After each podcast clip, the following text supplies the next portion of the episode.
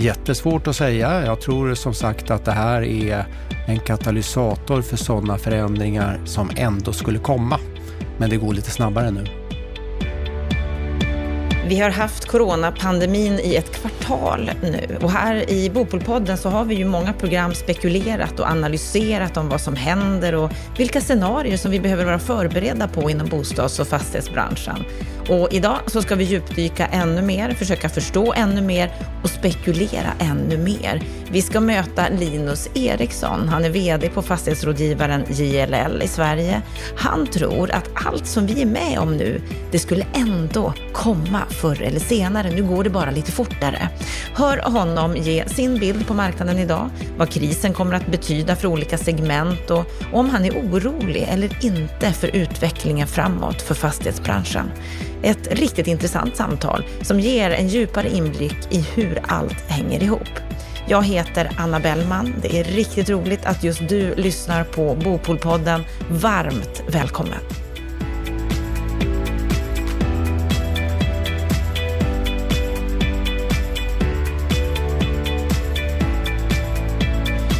under veckan som har gått på den bostadspolitiska arenan. Vad kan vi säga, Lennart Weiss? Börjar det bli stiltje eller hur ser läget ut nu?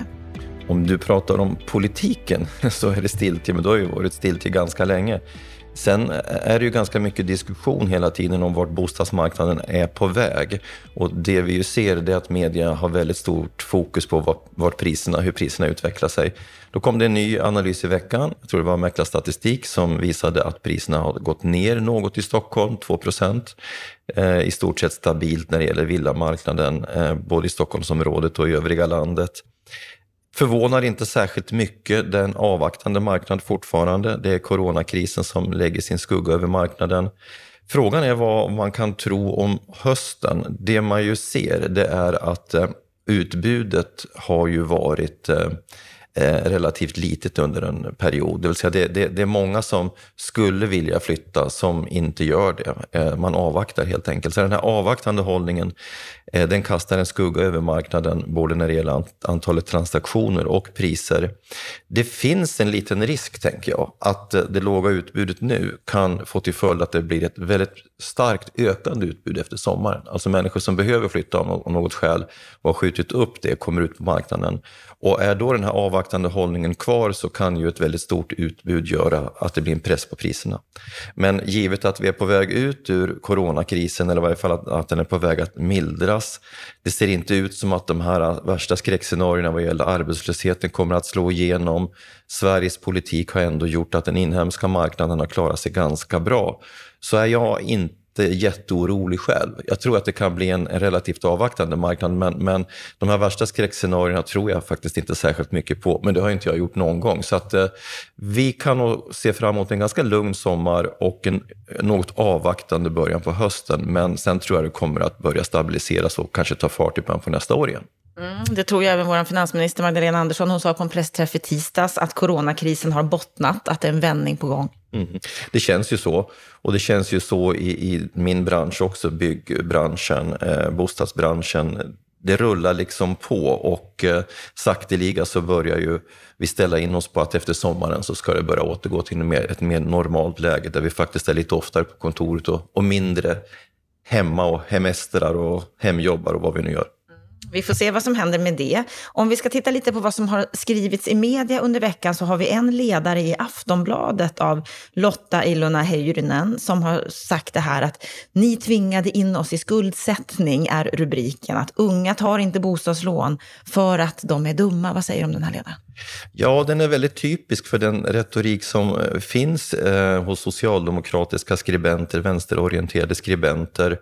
Artikeln handlar ju om att de höga andrahandshyrorna som ju är en, är, får förskräckliga konsekvenser för privatekonomin Ehm, är ett gissel och att eh, människor, framförallt unga hushåll, då tvingas in i, i eh, ägarmarknaden. Jag delar ju inte alls det här perspektivet. Jag tycker faktiskt att det är rent snurrigt. Om det är någon gång i livet man ska våga ta steget in på bostadsmarknaden, ta ett lån i varje fall om du ska bo långsiktigt på en plats, så är det ju när, när du är i familjebildande ålder. Därför att det, om det är någonting som vi vet om boendekostnader, så är det att det är de människor som eh, bor i eget boende, som bor till självkostnad, för det är det man ändå gör. Det är de människorna som långsiktigt kommer att ha låga och stabila boendekostnader och som också bygger upp en tillgång, en förmögenhet. Och det är helt enkelt en effekt av att inflationen, även om den är väldigt låg, den urholkar ju värdet på ditt lån. Eh, dina inkomster kommer att kompenseras för inflationen. Och, och, och eh, den här dubbla effekten av inflation och ökade löneinkomster och underliggande värdestegring gör ju att över tid så kommer du att få väldigt låga boendekostnader. Ja, fast samtidigt måste vi titta på hennes perspektiv. Det hon skriver här i ledaren, det är citat. Nu är vi skuldsatta för livet och även om vi älskar förortshemmet vi slitit för hade vi aldrig tagit miljonskulder om vi haft andra alternativ. Ja, men det alternativet som vi då hade, det var ju när vi hade relativt låga eh, boendekostnader genom väldigt omfattande sub subventioner. Och vem betalade dem? Det var staten. Och då var staten skuldsatt mer än någonsin. Och det var det som gjorde att vi fick en sån dramatik när vi gick in i, i, i finans och fastighetskrisen eh, under 90-talet. Så att man glömmer ju bort historiken, var vi kommer ifrån. Och man glömmer ju också bort att under det 70 80-tal när det var relativt billiga hyresrätter så var ju också eh, det attraktivt att äga sina bostäder. Vem är det som har förmögenheterna i Sverige? Jo, det är de som skaffade sig ägda bostäder på 70 80-talet, har amorterat ner dem. Det är de som sitter med de stora övervärdena. Så att det här resonemanget om att man är skuldsatt bortser ju från att balansräkningen också har en tillgångssida. De som är fattigast i Sverige och är det över tid, det är de som bor i hyresrätt. Så att resonemanget är helt fel och, och dessutom så bortser hon ifrån preferensfaktorn. Precis alla undersökningar du kan hitta visar att 80-85 procent, även bland unga hushåll, helst av allt vill äga sin bostad. Det är en del av livsdrömmen. Men Aftonbladet och andra, de fortsätter att köra sin retorik och de är så fullständigt i otakt med, med, med den egna opinionen. Samtidigt så vet vi att vi behöver blandade boendeformer. Vi behöver även ha det hyrda. Ja, men jag är den första att säga det. Jag tycker att den svenska bostadsmarknaden är väldigt bra som har en blandning utav, den har tre stabila och bra upplåtelseformer och att vi har den här valfriheten mellan olika upplåtelseformer, det är i grunden bra. Jag har ju själv bott i hyresrätt och jag kan också tänka mig att i början och i slutet utav livet så, är det, så har det fördelar.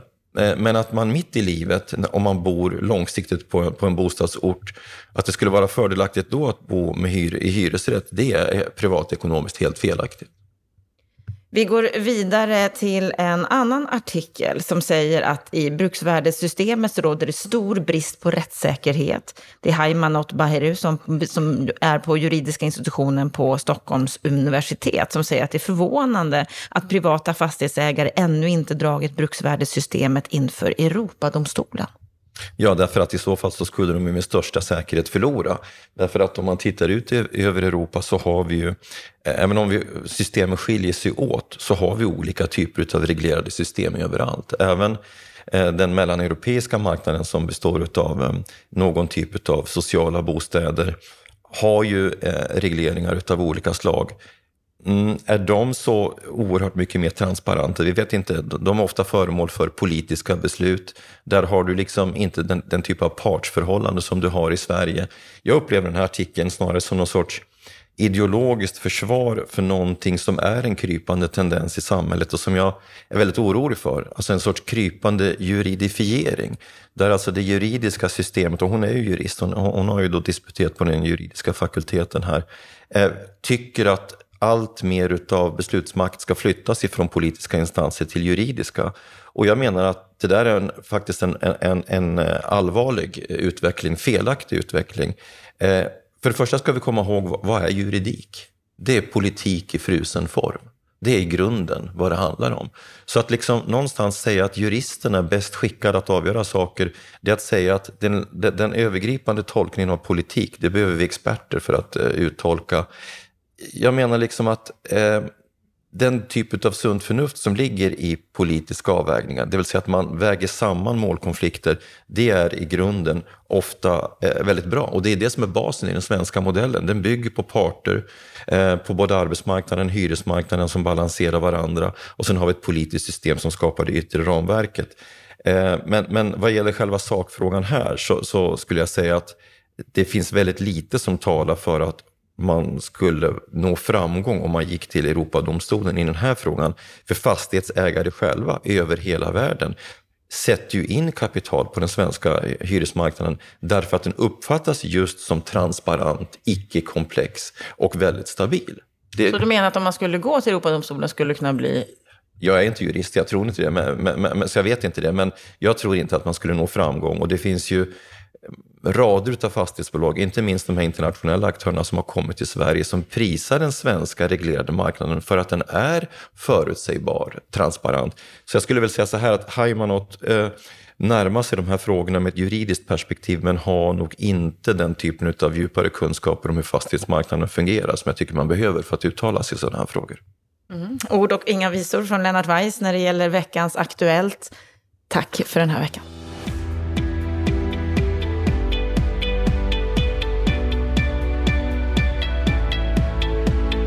Mm, Mm, vi är nu inne i juni. Under ett kvartal så har ju coronapandemin varit ett faktum. Och i den här podden så har vi i många program spekulerat, vi har analyserat scenarier och idag så ska vi djupdyka ännu mer, försöka förstå ännu mer och kanske till och med sia om framtiden. Och med mig i studion så har jag en person som ryktesvägen sägs vara en av fastighetssektorns vassaste analytiker med mer än 25 års erfarenhet av fastighets och finansbranschen. Idag vd för fastighetsrådgivaren JLL i Sverige.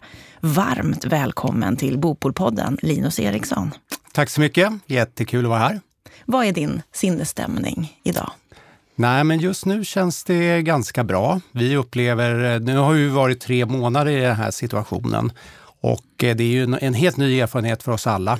Det har ju varit en väldigt märklig period och eh, vi upplever nu att det är lite mer optimism. Eh, så just nu känns det ganska bra. Mm, du har en bra känsla i kroppen. Ja, men vi ska inte, eh, inte, säga, vi ska inte dra några slutsatser att det här är över. Nej. Eh, utan det kan ju mycket väl blomma upp igen. Vi kan få större problem i hela sektorn eller i hela ekonomin. Och vi vet ju inte ännu riktigt hur mycket det här slår på BNP-utvecklingen i Sverige. Så vara vaksam. Måste vara vaksam och planera för flera olika scenarier. Det är vårt råd. Mm. Som jag sa inledningsvis här så är ju ambitionen med den här intervjun, det här samtalet med dig, att upplysa lyssnarna, att ge mer kunskap. Tror du att det behövs? Vad är din känsla när det gäller kunskapsnivån där ute? Vi, eh, det, det här är ju ett ämne som alla är otroligt pålästa på, alla följer nyheterna. Men samtidigt är det ett ämne där ingen riktigt vet vad som händer. Och vi upplever väl att det finns ett väldigt stort intresse att få höra mer. Eh, vi har, vi, jag kommer ju från en internationell organisation och vi har kollegor runt om i hela världen. Och vi försöker hjälpa våra kunder att få lite information om vad som händer på andra ställen. Det är något som vi eh, upplever uppskattas väldigt mycket. Sen är det ju väldigt viktigt att titta på de förändringar som sker, för nu sker ju saker snabbt. Dels har vi ju en eh, form av ekonomisk finansiell kris men vi har ju också en eh, kris som skapar en katalysator för förändrade beteenden. Vi ser att näthandeln ökar och vi ser att nya kategorier anammar näthandeln. Det blir en expansion för matvaruhandel till exempel. Och eh, videomöten har exploderat. Vi lär oss alla att arbeta på nya sätt.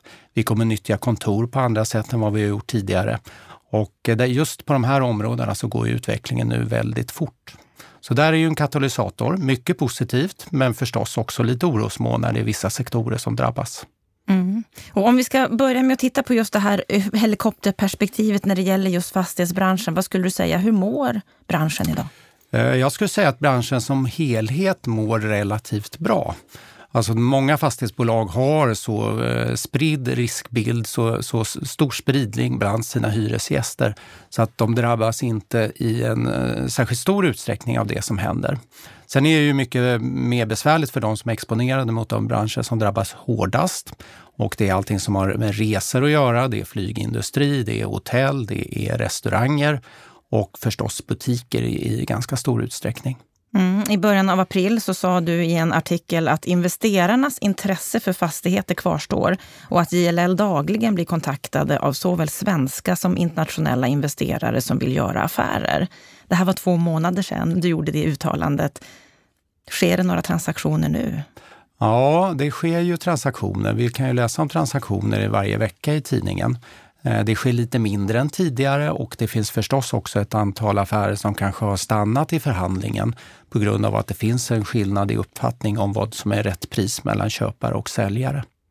Men det här grundläggande intresset som eh, du tog upp att jag pratade om då, det skulle jag säga kvarstår. Vi har eh, starka bekräftelser både från svenska investerare och internationella att de vill fortsätta att vara aktiva fastighetsinvesterare. Tittar man på det stora pensionskapitalet i världen så är ju det fortsatt, eh, har, har det fortsatt en stor allokering till fastigheter. Tittar vi på fastighetsfonder så tog de in enormt mycket kapital förra året det kapitalet finns till en ganska stor del kvar och det kommer att investeras i fastigheter. Så vi eh, menar att eh, även om det kan bli ett hack i kurvan och en eh, hack i prisbilden i vissa segment så finns det ett underliggande väldigt stort intresse att fortsätta att investera i fastigheter. Och Sverige som marknad? Sverige som marknad är intressant. Sverige uppfattas ju som en eh, i grunden stabil marknad. Det är en ganska stor och aktiv transaktionsmarknad. Sverige är den största, fjärde största transaktionsmarknaden i Europa efter eh, Storbritannien, Tyskland och Frankrike. Störst i Norden? Störst i Norden, eh, ganska mycket större än Norge och Danmark och Finland. Eh, så i grund och botten är det positivt. Vi har starka statsfinanser, vi har stabil ekonomi och så vidare.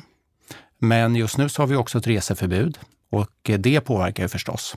Vissa av de stora internationella investerarna har organisationer i Sverige eller i Norden eh, och de fortsätter att göra affärer. Många andra kan inte göra affärer just nu på grund av att de inte kan resa. Mm. Och som du sa så ser det olika ut för olika delar av fastighetsmarknaden. Detaljhandel. Detaljhandeln är ju eh, förstås mer drabbad, och där, men man ska inte dra alla över en kam där heller. Utan det var ju de delar av detaljhandeln som hade problem tidigare som får ännu större problem nu. Vi har fortfarande en stark matvaruhandel. Vi har fortfarande en stark externhandel inom vissa segment. Eh, vad jag förstår så går ju trädgård och bygg, bygghandel väldigt bra. Mm, det är det folk ägnar sig åt nu? Ja, mm. det är ganska naturligt i sådana här tider. Så det där uppfattar vi att det är ett ökat, eller kanske inte ökat, men det finns en fortsatt stark efterfrågan i varje fall. Men eh, vissa typer av köpcentrum drabbas. Inte alltid de här närcentrumen, utan de kan ibland till och med ha ett uppsving. Alltså många människor tenderar att handla lite närmare där de bor. Men typiska sådana destinationer du reser till eller åker till för att shoppa. Där man tidigare gjorde lite av helgutflykten. Ja, precis. Det har drabbats lite hårdare. Kommer de att komma tillbaka? Vad tror du? Jättesvårt att säga. Jag tror som sagt att det här är en katalysator för sådana förändringar som ändå skulle komma. Men det går lite snabbare nu. Mm. Om vi tittar på kontorsmarknaden då? Som ju också är lite drabbad vad jag förstår. Kontorsmarknaden är ju en av de marknader där det är lite större frågetecken. Eh, Stockholms kontorsmarknad har ju haft en enorm hyresutveckling de senaste fem, sju åren. Eh, senaste fem åren åtminstone har vi varit den starkaste marknaden, eller den marknad med starkast hyresökningar i Europa. Och eh, det betyder att det finns ju en oro nu för om de här hyresnivåerna kommer att hålla eller om det blir en liten sättning. Ganska få ändå som tror på ett stort eh, tapp på hyresnivå. Det finns fortfarande väldigt låga vakansgrader. Vi ser inte att vakanserna kommer att öka så där väldigt mycket. Även om det mycket väl, skulle det här bli en långvarig kris, så är det klart att det kommer öka, vakanserna kommer att öka, men vi ser inte det som ett stort orosmoln. Även om du, du pratar ju här om beteendeförändringar. Du tror inte att det kan bli, ett, bli en eh, helt annat behov av kontor framöver, även i storstadsregioner? Jo, jag tror ju att eh, även där är ju det här en katalysator. Människor kommer kanske inte vara på kontoret varje dag på samma sätt. Chefer kommer inte vara tvungna att se sin personal sitta och jobba utan man inser att folk jobbar faktiskt även om man inte tittar på dem. Eh, så där tror jag på vissa förändringar. Att det blir min behov av mindre kontorsyta? Ja, frågan är hur mycket det där slår. Du behöver ju ändå ett kontor och jag tror att eh, många inser värdet av ett kontor som en mötesplats minst, i, i, minst lika stor utsträckning som tidigare. Kanske lite färre externa möten, kanske lite färre interna möten, men kontoret kommer ändå vara viktigt. Mm. Men just med behovet de av storlek, det, det, är svårt att säga om. Ja, jättesvårt att säga om. Eh, det där tar förmodligen lite längre tid. Och med den låga vakansgrad vi har så vore det ändå lite förvånande om det, den förändringen på kort sikt ska skapa stora vakanser. Mm. Och när det gäller logistik då? Logistik har ju varit den heta sektorn senaste året eller lite längre. Och eh, Eh, där upplever vi att eh, marknaden är oerhört stark och det är många affärer som, som eh, förhandlas just nu. Eller är på väg ut i marknaden just nu ska jag säga. Så logistik, bostäder och samhällsfastigheter, det är ju de starka segmenten om vi pratar transaktionsmarknad. Samhällsfastigheter är till exempel kontor med långa kontrakt, det är fortsatt jätteattraktivt. Eh, äldreboenden, eh, sjukvård och så vidare, också jätteintressant. Men lite svårare just nu eftersom man kanske inte kan gå in och titta på fastigheterna. Mm. Om vi tittar på bostadsmarknaden, de fastigheterna? Bostadsmarknaden upplever ju vi som den kanske starkaste marknaden just nu där vi eh, ser prisnivåer som i princip är oförändrade mot före krisen. Så bostäder, alla de här sektorerna som jag pratat om nu är ju det som marknaden upplever som lågrisk. Bostäder för att vi alltid måste bo där, samhällsfastigheter för att det är viktigt för samhället, logistik för att det är ganska liten fallhöjd i hyresnivåerna och för att det varit en så het sektor under en period. Mm, då är det egentligen, om man lyssnar på dig, detaljhandeln som slås hårdast av den här Ja, krisen. hotell får vi kanske hotell. inte mm. glömma då mm. i det sammanhanget. Och där kan vi se förändringar framåt, men svårt att veta exakt hur de lokalerna kommer att, att förändras. För det blir väl ändå så att det kanske, de finns kvar men blir ett annat typ av nyttjande? Ja, det kanske måste ändra, ändra karaktär en del. Mm. Ger ni råd även inom det? Ja, vi jobbar mycket med det. Vi har, jag har kollegor som är specialiserade på att jag jobbar med just retail, som är jätteduktiga då på att hitta bra strategier, ge rekommendationer för vilken mix av hyresgäster och vilken inriktning man ska ha på um, butikslokaler och köpcentrum. Så om man är en bostadsrättsförening säg, som har en del lokaler på bottenplan, hur ska man tänka i det här läget? Ja, jag ska inte säga att jag är expert på det där och just en bostadsrättsförening är ju så beroende av hur, var, var de ligger och hur det funkar. Mycket så det, läge. där går det inte mm. riktigt att säga någonting mm. generellt. Om, om vi ska fortsätta med, med ett litet grann av ett helikopterperspektiv, vart vi är någonstans just nu och vart vi är på väg. Riksbankschefen har bland annat sagt att corona kan leda till en fastighetskris. Finansinspektionen kom för en vecka sedan med en stabiliseringsrapport där de skrev att om den ekonomiska nedgången blir långvarig, om finansieringskostnaderna ökar betydligt så kan de kommersiella fastighetsföretagen få problem. Det kan i sin tur påverka bankerna som har stora exponeringar mot dessa företag. Vad tror du, kan vi ha en finans eller en fastighetskris? Om det här blir långvarigt så kan vi förstås inte utesluta det. Det som är speciellt med den här krisen än så länge är att det är ju inte en finanskris i den bemärkelsen. Vi har ökade konkurser i eh, vissa branscher och eh, eh, det är förstås ekonomiskt kärvt för många, men det är än så länge inte någonting som har drabbat bankerna. Utan bankerna är även i här, eh, den här situationen stabila. Skulle vi se fallande fastighetspriser så blir det förstås på marginalen lite tuffare. Och vad vi ser än så länge är ju att bankerna har dragit ner sina belåningsnivåer jämfört med tidigare. Och att finansieringskostnaderna är högre för eh, de flesta. Inte jättemycket för alla, men för eh, lite svagare låntagare så är det ganska mycket högre lånekostnader.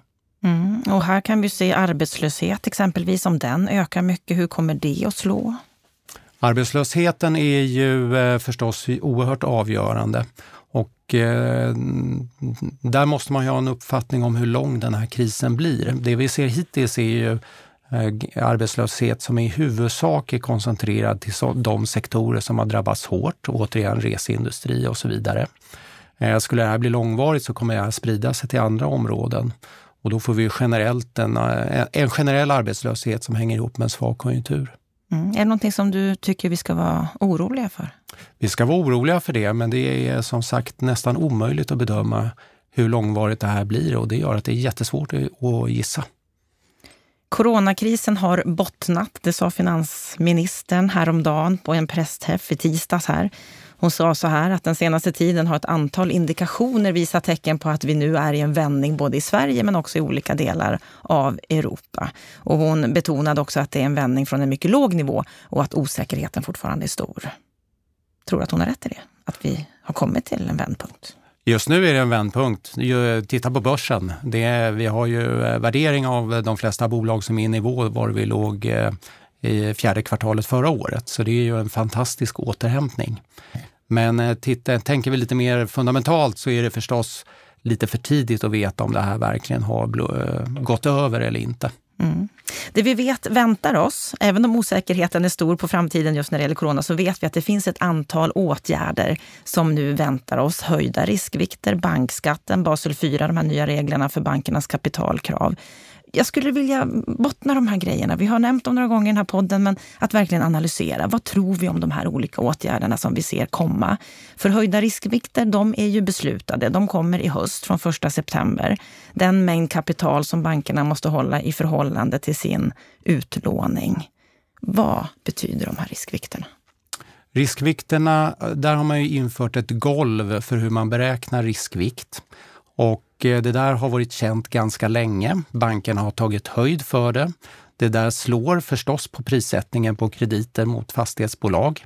Det slår allra mest på krediter med eh, låg risk, till exempel bostäder. Så där har vi ju känt en oro då att det här skulle försämra marknaden. Men samtidigt är det inte en dramatisk förändring utan de flesta bedömare säger att det här slår ungefär 0,2 till 0,3 procent på utlåningsmarginalen. Och det är inte så farligt menar du? Det, är, det, är inte, det kommer inte vara avgörande för om det är klokt att investera i fastigheter eller inte. Mm. Tittar man på banksystemet som helhet eller på de stora bankerna som man brukar fokusera på i, det här, i de här jämförelserna så betyder det här att de behövde ungefär 15 eh, miljarder extra i eget kapital. Så det är en stor förändring. Enligt Finansinspektionen så kommer det här att fördyra finansieringen med cirka 30 punkter. Säger de. Bankerna tror att det snarare handlar om 50 till 80 punkter. Hur ska vi Ja, jag skulle det? säga att det där har redan slagit igenom och eh, för, för, det blev ungefär de där 20-30 punkterna i huvudsak då, med vissa avvikelser. Det sker ju alltid förändringar när man gör saker. Och som sagt ungefär 15 miljarder i förändringen av behovet av eget kapital. Men tittar vi på vad som har hänt nu så tog ju faktiskt Finansinspektionen beslutet att plocka bort den kontracykliska bufferten. Det är ju en del av det kapitalbehov som, eh, eller kapitalkrav som Finansinspektionen ställer på bankerna. Och bara att man plockar bort den bufferten minskar då kapitalbehovet med ungefär 30-35 miljarder kronor. Mm, positivt. Positivt. Mm. Men då ska man komma ihåg att det där är kanske någonting som marknaden räknar med att man kommer att återinföra. Det är ju en eh, buffert som ska vara kontracyklisk, alltså eh, motverka konjunktursvängningar. Så man tar ju bort den där i dåliga tider. Och då betyder det att då skapar man ju ett utrymme för bankerna under eh, en återhämtningsperiod. Och så räknar marknaden med att man inför det där igen. Mm. Så då tar man ändå höjd för det? Eller måste Nej, man tar, ja, man tar höjd för att det är en eh, tillfällig lättnad. Så att det är lättare på restriktionerna just nu, men eh, prissätter man en långfristig kredit så tar man förmodligen inte hänsyn till det. Mm. Om vi tittar på den andra åtgärden här då, bankskatten som väntas införas nästa år. Ett resultat av försvarsuppgörelsen. Va, va, vad säger du om den? Ja, bankskatt är ju kontroversiellt, har debatterats fram och tillbaks. Det, eh, utgångspunkten är att det har funnits en uppfattning att banker inte betalar riktigt så mycket skatt som de kanske borde göra. Eh, men samtidigt har det kommit utredningar som pekar på att banker är, betalar skatt och eh, eh, finns många som har en eh, helt annan uppfattning. Tanken är att bankskatten ska införas 2022 och att den ska dra in årligen 5 miljarder kronor till statskassan. Och tanken är att öronmärka det däremot försvarsinvesteringar. Det betyder att låntagarna kommer att drabbas av ökade kostnader med 5 miljarder? Ja, det kan man ju. Eh, det är ju en eh, väldigt naturlig slutsats. Så ehm, inför man den här typen av extra kostnader i ledet mellan kapitalet och låntagaren så brukar ju det, och man inför det för alla, så betyder det att bankerna kommer ju lägga på en kompensation för den här bankskatten när de prissätter sina krediter. Så det är helt rätt att det kommer ju låntagaren att betala. Mm. Funderar man lite mer filosofiskt runt den här frågan så kan man samtidigt hävda att ja, om så att säga förmedlingen av kapital kostar mer i samhället så kommer kanske Riksbanken att vara tvungen att hålla en lägre, motsvarande lägre ränta. Alltså Riksbanken styr ju med en styrränta som ska ligga på en nivå så att kostnaden att låna pengar för låntagare i samhället är på en balanserad nivå så att det verkligen varken skapar inflation eller skapar för hög eller för låg inflation. Så vi kan förvänta oss en låg ränta fortsättningsvis? Det här talar ju för en marginellt lägre. Nu ligger vi ju redan eh, på noll, så just nu ingen förändring. Men i ett lite längre perspektiv kan man tycka att det där nog eh, kommer att kompenseras av en lägre styrränta.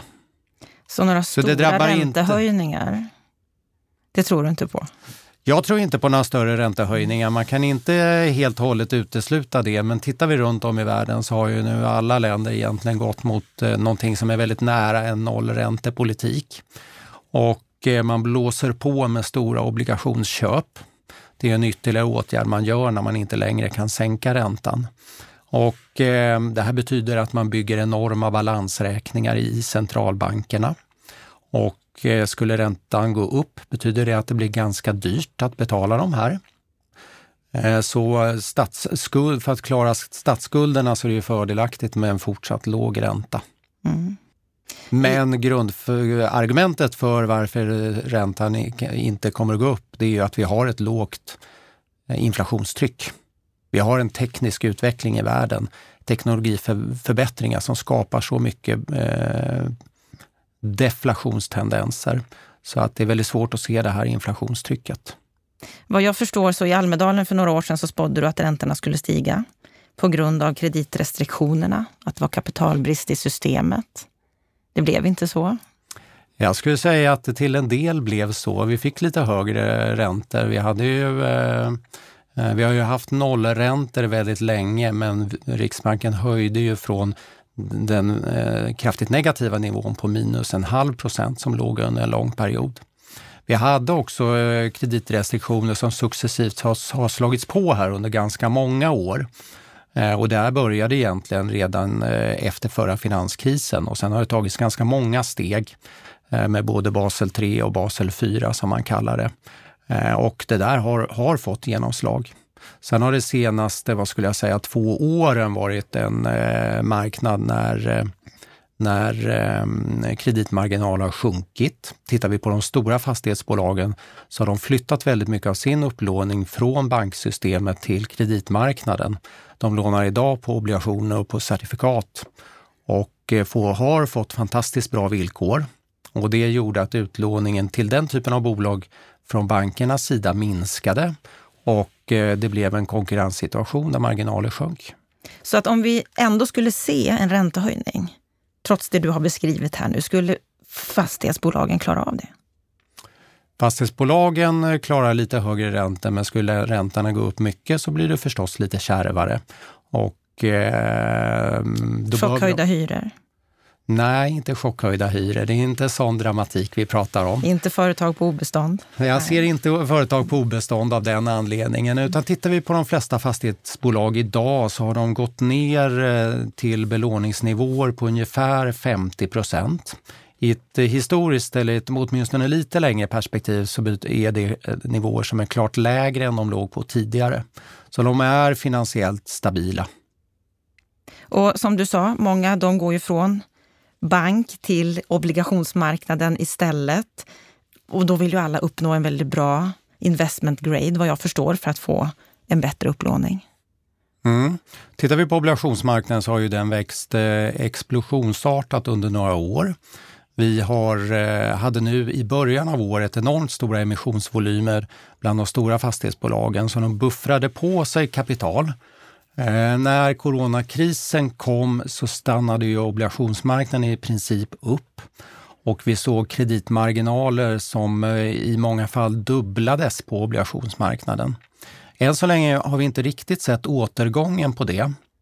Den europeiska obligationsmarknaden ser betydligt starkare ut och där ser vi nu emissioner på klart lägre nivåer. På den svenska marknaden så ser vi inte det än. Marknaden har inte kommit igång. Eh, vi tror väl att den kommer att göra det, åtminstone en delvis tillbakagång då till tidigare nivåer. Mm. Vi ska komma tillbaka lite till det, men först ska vi bara prata om den här tredje åtgärden som också kommer att införas. Basel 4 2023 planeras den. EU-kommissionen tillsammans med samarbetsorganen Baselkommittén planerar alltså att införa nya regler för bankernas kapitalkrav. Vad betyder det här? Det där är också ett regelverk som är under införande och där eh, Ehm, min bild är att bankerna redan har tagit höjd för det här. Det här är kända förändringar och eh, jag ser ingen dramatik just i att ehm, man når de datum när alla eh, de här ehm, nyckeltalen ska vara uppfyllda. Mm, men man tänker på de här olika åtgärderna varje gång som upplåning blir dyrare med de här typen av åtgärder, olika varianter av kanske inte räntehöjningar, men ändå. Betyder inte det att fastighetsägaren måste ändå kompensera? Att ta höjd för? Fastighetsägaren behöver kompensera sig om hela kapitalkostnaden ökar, om hela räntekostnaden ökar. Nu har vi ju räntor på noll igen och vi har långa räntor som har gått ner igen. Så den lånekostnaden har faktiskt inte ökat mer än marginellt. Så kostnaden för fastigheter? Kostnaden för fastigheter, förvisso då de stigande marginaler som, som vi såg nu under krisperioden, det har ju en direkt effekt på vad investerare är villiga att eh, betala för en fastighet de förvärvar. Så där ser vi ju en, eh, vi har ju just nu det här typiska krisscenariet där det är en viss diskrepans mellan varuköpare och säljare står och vilken uppfattning man har om vad som är rätt pris. Och där eh, tittar ju investerarna förstås på kalkylerna med högre antaganden om låne... Eh, mm. Är det bättre för fastighetsbolag att vara på obligationsmarknaden än på bankmarknaden? Eller hur, hur, ska man tänka där? Det där är en jättesvår bedömning att göra. Bankmarknaden är ju trygg om du är en kärnkund till banker. Nu är det många som ser att obligationsmarknaden var fantastiskt förmånlig under en lång period. Men den fanns inte riktigt där under eh, de besvärliga tiderna. Vi tror att den kommer att komma igen. Vi tror långsiktigt att obligationsmarknaden fortfarande kommer att vara prioriterad för de som är starka, som har en kreditrating som är tillräckligt bra. Och om vi tittar på ett bolag som vi har nämnt många gånger i den här podden de här senaste veckorna. Det är Samhällsbyggnadsbolaget, SBB, där ju Ilja Batljan har blivit friad från de här misstankarna. Eh, som alldeles nyligen här i dagarna har varit ute och gjort affärer igen. Kan, kan du beskriva vad, vad, är det, vad är det de vill uppnå med det? Nej, men för det är ju ett bolag som har dragit en, en enorm nytta av att eh, ha eh, bra finansieringsvillkor. De har kunnat låna till låga kostnader och det betyder att de allt annat lika kan betala lite bättre för samma fastighet. Eh, och för att göra det på europeiska marknaden så är man beroende av att ha en kreditrating på nivå investment grade, alltså trippel B-betyg. Och eh, sedan en tid tillbaka så har eh, SBB från Standard Poor en, eh, ett eh, kreditbetyg som är, är på nivån investment grade, men med en negativ outlook. Och eh, det skapar en liten oro i marknaden med de försäljningar som de nu har, eh, har annonserat så, eller aviserat så skulle jag gissa att det finns förutsättningar för Standard på att plocka bort den här negativa outlook och då betyder det att bolaget igen får, får eh, tillgång till kapitalmarknaden och kan finansiera sig på bra villkor igen. Smarta drag. Ja, det är smarta, kanske nödvändiga drag. Mm. Vi har ju varit i den här podden också och, och, och, och diskuterat en, en, journalist i Dagens Industri, Andreas Cervenka, som har skrivit väldigt mycket om den här aktien, om Ilja Batljan och om... Och han, han har bland annat skrivit så här den 20 maj att Ilja har sålt in aktien till tiotusentals småsparare som en trygg placering samtidigt som bolagets finansiella risk klassas som hög av oberoende bedömare. Vad är din bedömning? Är bolagets finansiella risk hög? Tittar man på bolagets finansiella eh, risk utifrån ett ratingperspektiv, där man klassificerar då ehm, D-aktier och preferensaktier och så vidare och hybridkapital som till stor del eget kapital. Då är belåningsgraden eh, ganska låg och då är det väldigt stabilt ur det perspektivet. Vad Andreas lyfter fram det är att han menar att tittar man på alla de här instrumenten som lån så har bolaget en hög belåningsnivå. Så hur ska vi tolka det? Ja, det man får ha sin egen uppfattning om det och eh, det beror på lite utifrån vilket perspektiv man eh, betraktar mm. bolaget. Innan vi avslutar här idag Linus, så skulle jag vilja gå in på ett litet annat område som jag också är lite fundersam över. Det är när det gäller bostadsbyggandet som vi har i vårt land. Regeringen är bekymrad över att bostadsbyggandet faller kraftigt. I alla fall var de det i början på året när de skakade hand med många i branschen innan corona. Men nu förbereder ju då Finansdepartementet tillsammans med Finansinspektionen, Riksbanken många åtgärder här nu som slår ganska hårt mot bostadssektorn, mot hyresbostäder likväl som bostadsrätter och villor när det gäller olika kreditrestriktioner och så vidare. Hur ser du på regeringens hanterande av den här krisen som vi är i när det gäller just bostadsbyggandet, från ditt perspektiv? Tittar vi på bostadsproduktionen så ligger det ju på en hyggligt hög eh, nivå om vi tittar i ett lite längre perspektiv. Nivåerna var förvisso högre tror jag 2016 och 2017. Så från de toppnivåerna så har det fallit en del. Men det har inte fallit på alla typer av bostäder utan det som har förändrats är ju produktionen av bostadsrätter. Det är i princip, eh, all, allting har gått ner lite grann då, men det är den som har gått ner lite mer. Och eh, förklaringen till det är egentligen att vi hade en prisnedgång som kom för bortåt ja, två och ett halvt, tre år sedan. Och den prisnedgången gjorde att det var lite mindre intressant för privatpersoner att teckna upp sig på en lägenhet redan före produktionsstart. Alltså, tidigare så var det ju eh, var ju många som kände nästan en fördel av eh, möjligheten att kunna köpa en lägenhet som man skulle betala för lite senare, för då räknar man med att priset hade gått upp. När vi fick en lite skakig marknad så blir man ju orolig för att priset kanske istället kan gå ner. Och eh, idag är det betydligt svårare att sälja lägenheter på den typen av förhandskontrakt. Det har ju också varit lite diskussioner om hur giltiga de här avtalen mm. är. Det har varit vissa som har byggt bostäder som har haft kraftiga förseningar och då känns det ju inte alls lika kul. Man räknar ju med att den där lägenheten ändå ska vara klar enligt plan. Ehm, men tidigare så var det en lång period när det var väldigt lätt att sälja på förhandsavtal och det gjorde att bankerna har kunnat kräva att eh, ett projekt ska vara sålt till sådär en 60, 70, 80, ibland 90 procent för att de ska bevilja en kredit för, för eh, eh, byggnationen. Eh, idag är det jättesvårt att göra det och det betyder att de lite mindre bostadsutvecklarna får inte krediter för att, eh, om de inte har lyckats sälja tillräckligt hög andel eh, bostäder. Fortsatt de stora eh, bostadsbyggarna kan, kan låna ändå, de får krediter hos bankerna. Så där ser vi en förändring och den här är ganska oberoende av de här politiska förändringarna. Men eh, vi har en produktion av hyresbostäder som är eh, fortsatt stark. Så det upplever vi som ett väldigt starkt segment. Där har vi också investeringsstöd. Vi har investeringsstöd med en miljöpremie. Och det här är ju system som gör att kalkylerna förbättras avsevärt och det här är ju en eh, stimulanseffekt som får eh, stor påverkan på bostadsproduktionen. Mm. Så vad tror du vi kommer att se framåt? Vad, är, vad, vad blir de viktigaste förändringarna framåt? Vad gäller bostäder så är det fort, fortsatt utveckling på det här på, um, på de, de trender som vi ser. Skulle bostadsmarknaden för privatpersoner kännas stabilare så kanske de eh, privatpersonerna kommer tillbaks till att våga köpa bostadsrätter eh, redan ett par år före inflyttning. Men det är jag inte helt säker på. Det där är någonting som har varit jättevanligt i Sverige men som inte finns på särskilt många andra ställen i världen.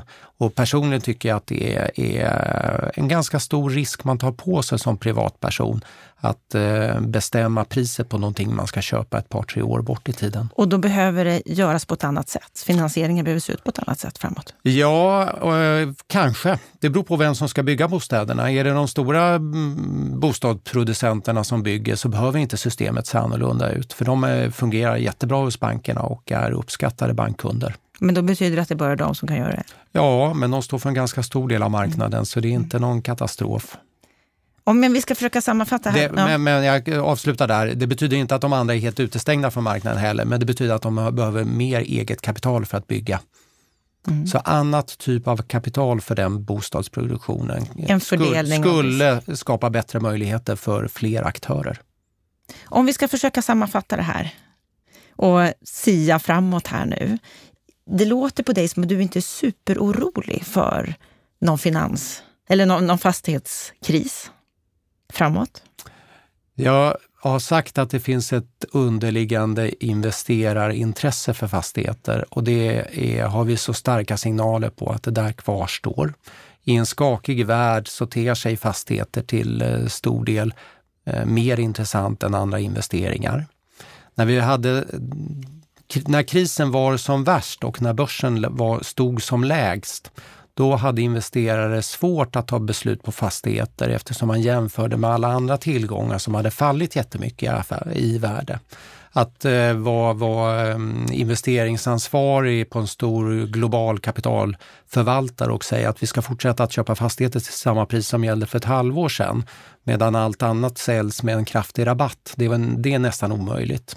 Så får vi ett stort börsras igen, eh, nu är ju så, har ju börsen gått upp så mycket, men får vi ett ras igen så kommer förstås den tendensen tillbaks. Får vi en långvarig kris, det som jag pekade på tidigare, att det här blommar upp igen, Eh, då kommer det att ge mycket större negativa effekter på hela konjunkturen och eh, då får vi en annan typ av problem. Om det här klingar av, lugnar ner sig, så tror jag att marknaden återhämtar sig. Det behöver inte betyda på att det är samma prisnivå. Som sagt, eh, vi ser stark marknad, logistik, vi ser samhällsfastigheter, bostäder som starka marknader. Med ett lite större frågetecken på andra segment. Fortsatta så. reserestriktioner kan mycket väl gälla ganska länge till och då blir det förstås också en hämsko för marknaden. Mm. Så vi behöver vara förberedda på olika scenarier? Absolut. Det går inte att dra slutsatser att det här är över, att vi nu går mot ljusare tider, utan man ska vara beredd på att det kan bli besvärligt igen. Däremot går vi mot en sommar och den får vi försöka njuta av. Det ska I vi alla göra. Fall. Det ska vi göra och, och har man lite lugnare på jobbet kanske man har möjlighet att ta lite längre sommarledighet. Kan behövas, om det är så att vi behöver kavla upp ärmarna ordentligt till hösten igen. Stort tack Linus Eriksson för att du gästade Bopolpodden. Tack så mycket, jättekul att vara här.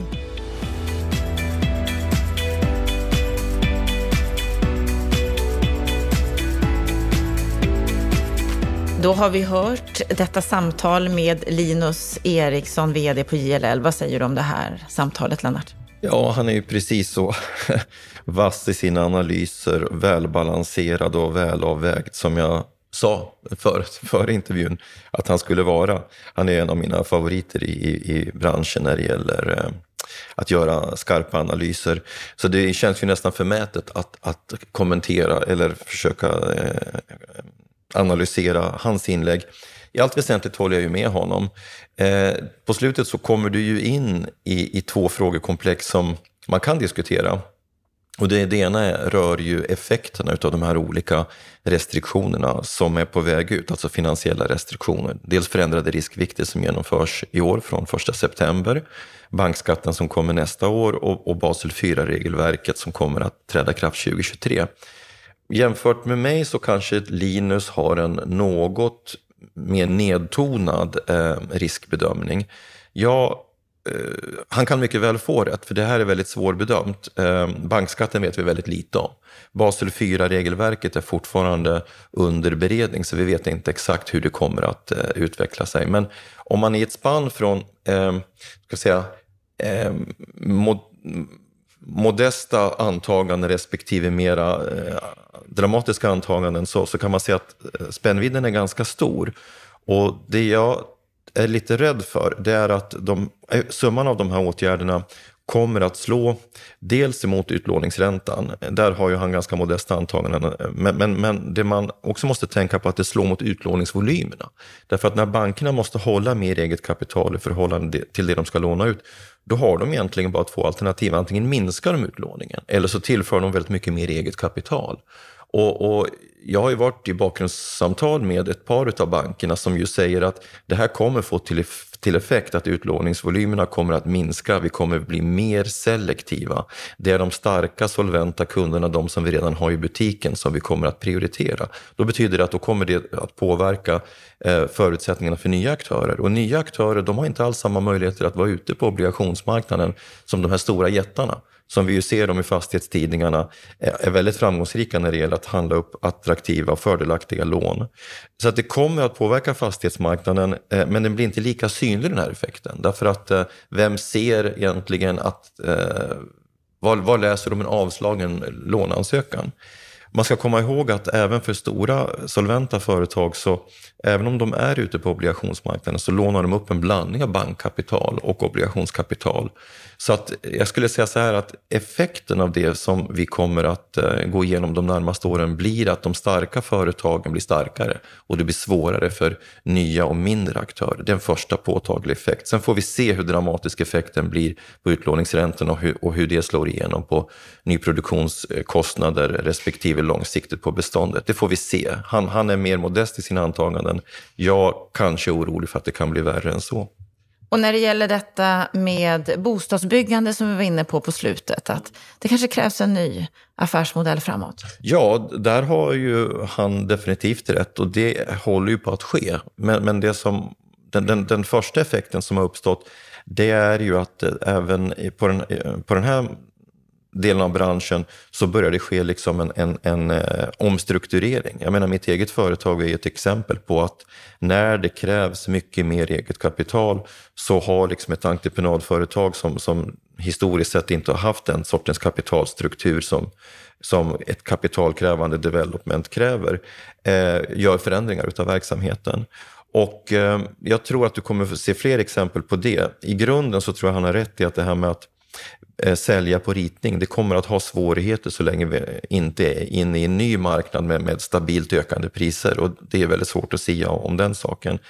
Eh, så där har han rätt och exakt eh, hur det här kommer att arta sig, det får vi se. När det gäller hyresmarknaden så håller jag både med honom och inte. Det är ju definitivt korrekt att det finns ett väldigt stort intresse från, från internationella investerare att investera i svenska hyresrätter. Men då är det framförallt eh, förvaltningsfastigheter vi pratar om. Därför att där är ju som vi kommenterade i, i veckans Aktuellt, att Eh, där är förutsättningarna ganska förutsägbara därför att det svenska hyressättningssystemet gör ju att hyror inte sjunker i Sverige. Och det är en viktig faktor när man bedömer risk. Däremot så när det gäller nyproduktionen så när vi tittar på, på nyproduktionsmarknaden så konstaterar vi att utanför den delen av hyresmarknaden som, som producerar med subventioner, med investeringsstöd, så är inte utbudet jättestort, vilket ju innebär att efterfrågan på nyproducerade hyresrätter som inte har investeringsstöd är ganska liten. Och vad beror det på? Jo, därför att hyrorna är höga. Och, och, det här skulle egentligen kunna vara ett inlägg i diskussionen om marknadshyror och hur, vilken effekt de skulle kunna få, men det struntar vi i idag. Kort och gott kan man säga så här att eh, om man inte ska göra hyresmarknaden beroende av den här typen av stöd, då, då är jag inte alls lika säker på att investering i nya hyresrätter är en så förutsägbar och stabil affär som Linus säger. Ehm, men vi vet ju heller inte hur politiken kommer att agera på det här området. Det finns ju naturligtvis ett starkt politiskt tryck för att det ska byggas hyresrätter. Och då kan man väl säga att ska det göra det, då kommer det att behövas någon typ av antingen stöd av den sort vi har idag eller en ny typ av offentligt kapital i investeringen. Och det vet vi heller ingenting om. Men, men just nu så skulle jag inte säga att det här är lika förutsägbart som, som många debattörer menar. En del försöker ju säga att det finns efterfrågan på hur mycket hyresrätter som helst. Jag tror att vi har byggt klart i stort sett med subventionerade hyresrätter i landsorten. Det finns inte så mycket mer efterfrågan på hyresrätter där. Och vi kommer inte att bygga hyresrätter i storstäderna med de här subventionerna därför att då får man inte ihop kalkylen, då får man sänka fastighetsvärdena. Så att vi får se vad som händer runt hörnet här. Det, det, det, det råder en osäkerhet tycker jag i perspektivet två år bort ifrån det vi kan se idag. Och det är ingen som riktigt kan sia om vad som händer bortom den horisonten för att förutsättningarna, politiken är inte så långsiktig som man skulle önska. Osäkerheten är stor, inte bara på grund av corona, men bland annat på grund av det. Vi får se vad som händer framåt. Stort tack för den här veckan och stort tack till dig som har lyssnat på Bopolpodden. Är det så att du vill komma i kontakt med oss, då gör du det på podd.bostadspolitik.se och vill du fördjupa dig ännu mer, läsa mer, då går du in på bostadspolitik.se. Där finns många bra artiklar och kröniker och rapporter att ta del av. Med det önskar vi dig en riktigt skön helg och vecka så hörs vi för säsongens sista program på midsommarafton om en vecka. Hej!